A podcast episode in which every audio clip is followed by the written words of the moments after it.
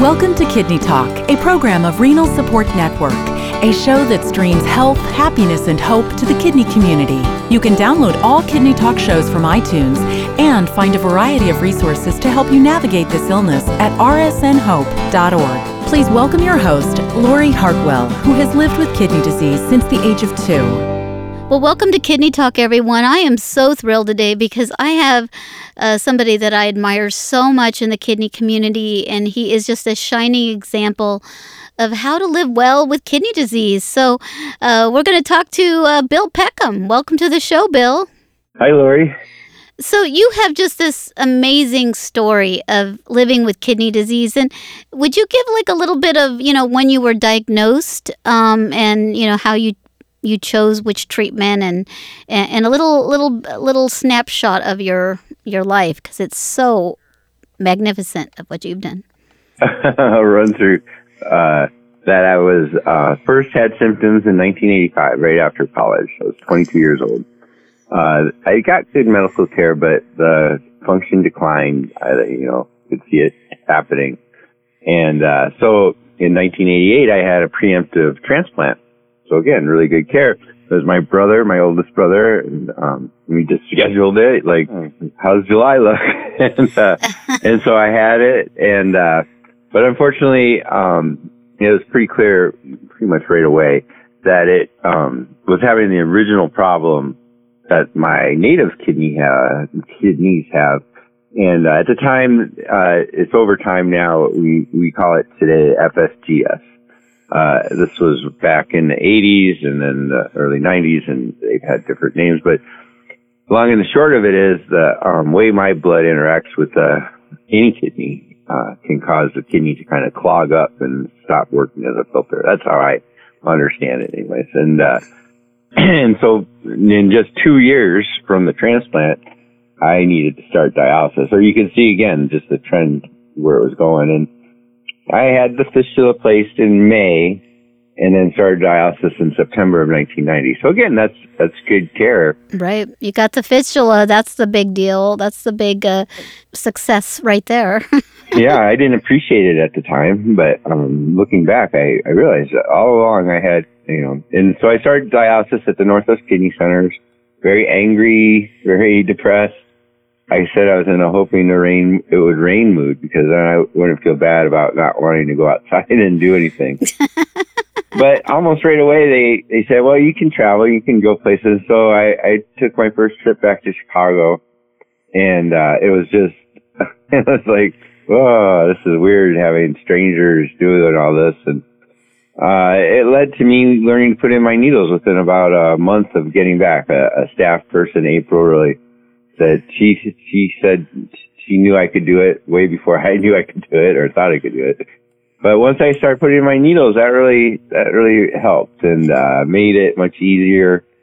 Um, you know, once once our needles are in, we're all kind of the same. And, and there, yeah, when you travel, you have different people. Yeah, you know, it's scary. Yeah, and so and it's a signal too. When you go to a unit, you know, you're visiting. They don't know you any more than you know them. I mean, they have your medical record, but you know, if they see you wash your hands when you come in, wash your fistula, that you, um, you know, get yourself situated and put in your own needles, you know, they're going to have an idea of, uh, oh, okay, so they'll listen when you suggest what you think your dry weight should be or your target fluid removal should be and things like that. So it, it really smooths the way a lot, I think. And, and that, and I think I felt that way, uh, through my in-center. I dialyzed in-center for 11 years. I started uh, working through the Carpenters Union in 1995, and uh, I'd been taking trips uh, around the U.S. to my mom uh, would invite me to go play golf somewhere, and so I'd set up dialysis and meet there, and um,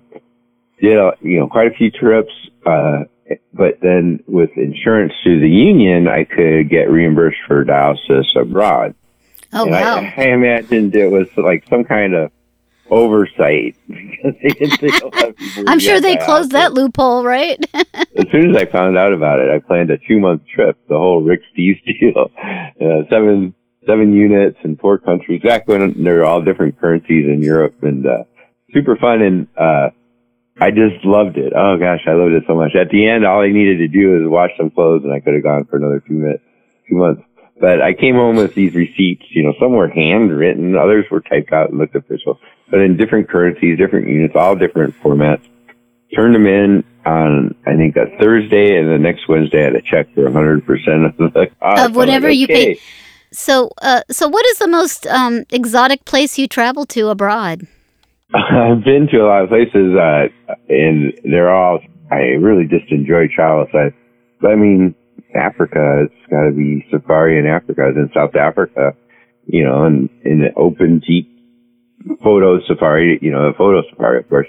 And, uh, in, in the Kruger Game Reserve, which, uh, is like a, like a huge national park and right adjacent to it is a, is a really kind of world class famous resort called Sabi Sabi. And so it was like a trip of a lifetime with my mom. I met my mom in Cape Town and I mean, it's just, uh, it's just a great memory I have. Um, I, I, I always have. I have a photo album. You know, you have all these photos these days, but on that trip, I actually I put together an album afterwards, like, and uh, I like looking at that. Was just all the animals and just remembering that. Wow, that really happened. And you just dialyzed in center? You just went in center, made an appointment, and they Yeah, gave you a this was 1999, and uh, and so 1999, the internet was kind of in the early stages, but there's this um, doctor, I guess I, I can't remember. I know his last name was Pope uh, in South Africa, and he um, ran or owned a chain of private units because of you know South Africa's apartheid history. It, it still to this day has kind of two tiers where a very busy public health system and then a, a, a, a private system on top of that. So this was a private dialysis unit of just one, two, or three stations, and wow. uh, I just connected them together. And so the there was a Cape Town unit. That's where I started, and then uh, there's a Port Elizabeth unit. And so to get there, we drove from Cape Town. My mom and I drove from Cape Town to uh, Port Elizabeth. It was such an adventure. You know, I'm you're on the wrong side of the road. Road. There's a shift car. You know, that you're driving on the road. You know, it's just like the drivers are crazy, and I'm taking this Lariam for to prevent malaria. That stuff like messes with your head. It's like, oh, it was just funny. It was just so many funny, you know, great times, and uh, and then from there we flew to uh, another unit. Uh, I'm gonna mispronounce the town, but it's it's spelled Nels Pruitt, and that was about a two-hour drive from the Sabi Sabi. So I, I could dialyze there, and then take my weekend and have two nights up at the game reserve. That's really exciting. I mean, as Yeah. far as I know, that trip is still available, and and those units are actually that's the least I've ever spent for dialysis. It was about one hundred and eighty dollars uh, treatment. Where's the most expensive place you've traveled to for treatment?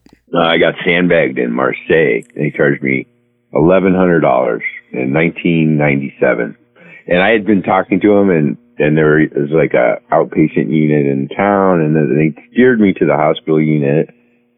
And they're like, "Oh, it's just the normal price, normal price." Because I'm asking ahead of time, and I get there, and then it's eleven hundred dollars. I was so mad. It was like you know seventy seven hundred francs or whatever it was the exchange rate, and uh, I was just so mad. I was like, but I'm stuck. I mean, I was really thinking about, well, could I go back to Barcelona? Could I go ahead? I was just so I felt just ripped off. You had and, high uh, blood pressure that day, right? well, it wasn't even that good of a unit, and they were snotty. It was just kind of like the snotty French stereotype. it was just like uh, so aggravated. Did you get a meal? Did you get a meal with the dialysis at least? I don't even remember. Yeah, probably they always give you food, but so the funny part though, or the the karma part is that night I'm I'm traveling with my buddy Ray from college, and we go to uh, or the next night. I don't think we spent the night in in Marseille. We went to Nice, and then uh, we went to Monte Carlo. We we had our appointment or our, our hotel in uh, in Nice, and we go to Monte Carlo just a train ride away, and. uh I couldn't lose. I was playing roulette, which is a silly game because it's all, and I was just playing two numbers and they have this, this little tower that says what the numbers are that the last 20 roll or spins or whatever. And it's like my number was up there six or seven times of that. I won back all the money that unit cost me, which of course I was getting reimbursed for too. I just, but I just thought it was like, It's a And, uh, sign. it was a sign this, to I have this fun. picture of me lying in, in the bed because then we had to leave. Usually the problem with uh, gambling is you just keep gambling until you lose it. But we had to get back to Nice, and the last train was the last train. So I have this photo of me just covered in French francs in my bed and uh, in Nice, and it's just like that was just a real. As down as I was after the treatment, that's how up I was after, After the- the. I really believe travel is an important part of living well with kidney disease. And, and maybe it doesn't have to be travel in the way I do, of course, but it's just the idea that you get out of this rut. I mean, and that happened, I, I, I dialyze at home now, so I didn't finish the story. In, in 2001, I started dialyzing at home. I now dialyze overnight. I just dialyzed last night, um, you know, five, five nights a week, basically. So, um, but at that time I was in center and, and, and for me, that travel was a way to get out of that three day a week rut of dialysis and Mhm. get out into this new thing and you're living life and you remember how just amazing this world can be and just how fun it can be and just how interesting and the sights and just the smells and sounds and you're just you get a, a you, like you remember why you're doing all this stuff Right. and uh, I just really think that, um, you know, just going to the shore or whatever the the um, kind of the weekend trip is where you live. Uh, for me, like going down to Oregon, I used to, um, you know, just would drive down to Oregon on my weekend to be on the beaches, and uh, I think that just, you know, walking along a beach is. I mean, if it, it, it, it's so easy to get in that go to dialysis, dialysis day off, you take care of all the stuff you didn't do yesterday, and then it, it repeats, you know, and, Right. and you're just like, it just seems like it's this endless thing, and you just have to schedule it. You just have to say, no, we're going to go here, and then that's what you're going to do, and then uh, there's all sorts of challenges to make it happen, and uh, but eventually you get it together, and and uh, and you give yourself that chance to get some perspective and to um, remember, you know, and to recenter yourself. I mean, I remember, and we have a show about uh, you traveling down the uh, Snake River. Is that right? Colorado River. Colorado River, and you brought your NxStage machine with you so you could dialyze by the shore, right? Yeah, well, yeah, exactly. After rafting during the day, we tie the rafts up to shore, and actually was dialyzing on the raft. It was tied to shore, but that's the, the most comfortable spot and least sandy spot. So uh, it was, um, yeah, You had a generator, right? You had a generator? Yep, two generators, but we only needed one. And uh, yeah, that was that's a peak life experience that um, is is almost. Uh, I still haven't almost fully processed it. It was just just uh, it, for me. It was like this idea that I could I could go on safari in Africa, but I couldn't go down the Grand Canyon. And I'd always wanted. to. I had a chance when I was a kid, and I always wanted to. And uh, yeah, but it happened because I have this transportable machine. And like this um, September, I'm chartering a boat, a 42 foot uh, CHB style trawler, and uh, me and uh, friends are gonna um, be up in the San Juan Islands, and I'll have my machine with me and just dialyze at night at the dock. And uh, you know, that, those sort of things just make you feel so normal. I, I mean, I can talk about the trips I just had or the trips I have coming up with anybody, and it just feels you just a normal. You're having a normal conversation. You're just like, oh yeah, I saw Hamilton. Now you're a Hamilton junkie, is that right? Alas, I admit it. You're a Hamilton junkie. Uh, just everybody who's listening who knows Bill, he is a or a Hamilton groupie, however you want to phrase it. And it's funny because I, I couldn't, um, I've seen other musicals. I like, like Young Frankenstein, Book of Mormon, I can think of. And then, um, some of the older classics. My family would go to them and take me along. But I've never been able to quote lyrics or been this excited about something. And I've just, I really have enjoyed it. And, uh, I've seen a number of the productions. I know, uh, know the whole cast album pretty well and, um, read the books that are associated with it. And, uh, yeah, it's just been kind of fun. I've just let myself get into it, you know, and, uh, and so I, uh, I, yeah, I'm going to Las Vegas and. uh, on, and I'll see it on Thursday, a week from a week, a week from it- today. Is there other groupie Hamilton people you've connected with? Yeah, I have my Hamel buddy who I go to these things with.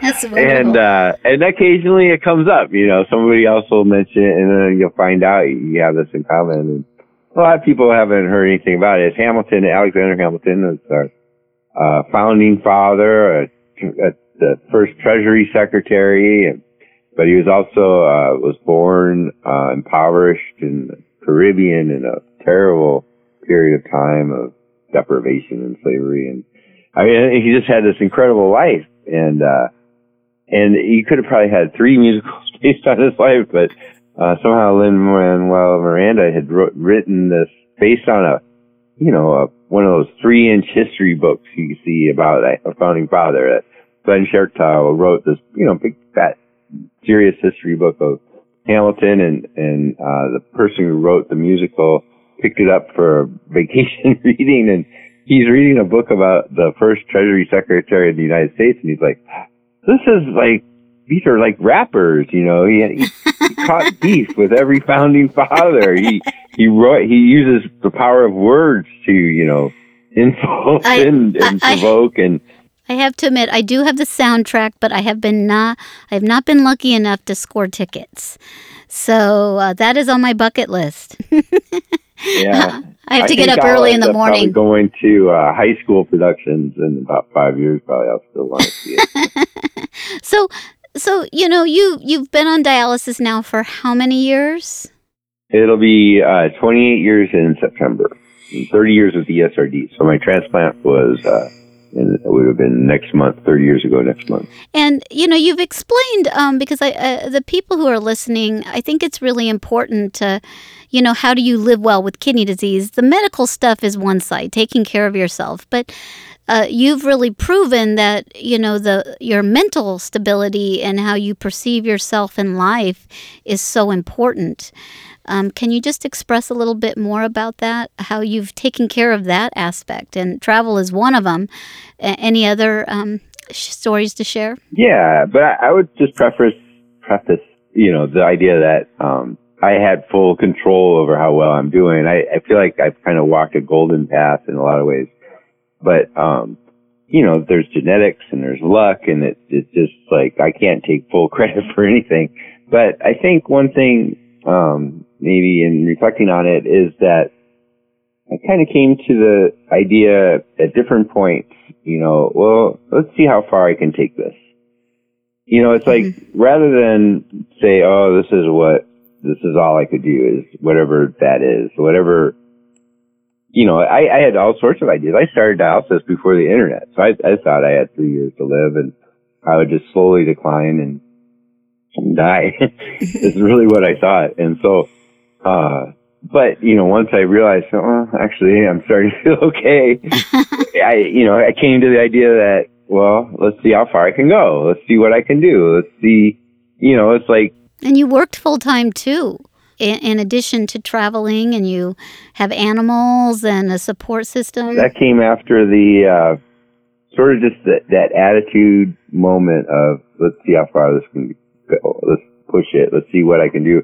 And so let's see if I can work. You know, let's see if I can work a physical union job. I mean, when you start off in a union, uh, setting up trade shows, that's what I did. It's carpenters union, but we set up trade shows.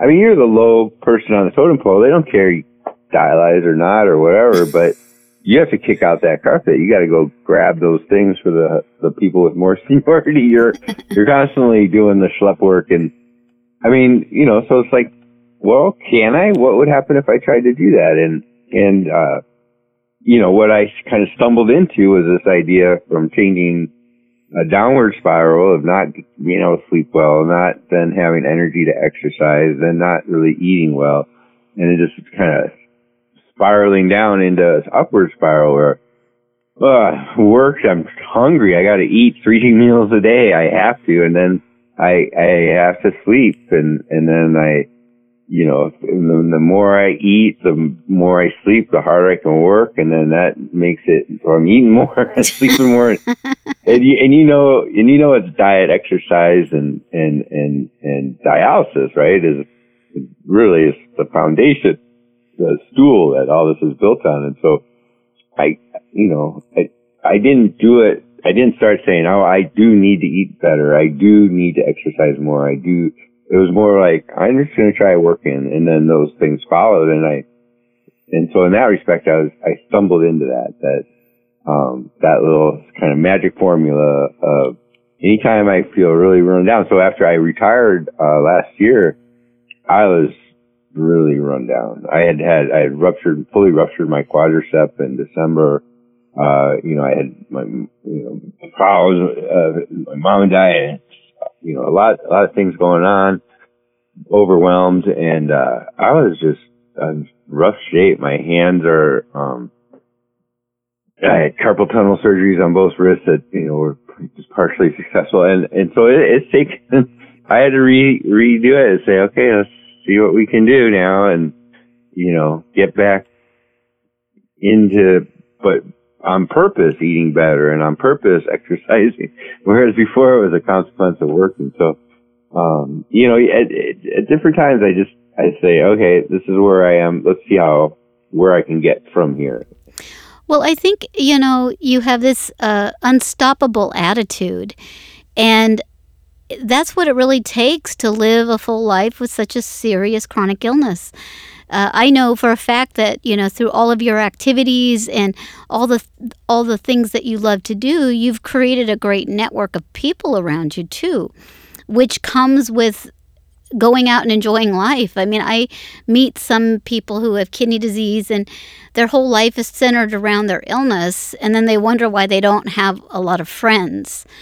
And you have to be a little bit interesting other than your illness to maintain, you know, strong friendships and, uh, you know, find interest. It's, it's hard. It, it's very hard. And it, it's, it dwindles. you you have to invest time in friendship. You know, you want a friend, be a friend, right? And so exactly, it's hard to help someone move when you're not feeling well, or I don't know that not do that, but it's hard to commit to you know going to the movie or doing whatever you know just you would do ordinarily. It, it's easy to let things slip, and and then you know I, it, it's just very hard. And uh, and so I, I've had you know things drop away and and it's also my interest changed. You know, I mean, it's not like I can talk about um, the finer details of Medicare reimbursement with dialysis for anybody in my in my circle. For some reason, they're just not. Yeah, they're not that all that excited. My thoughts on I, fluid management or something.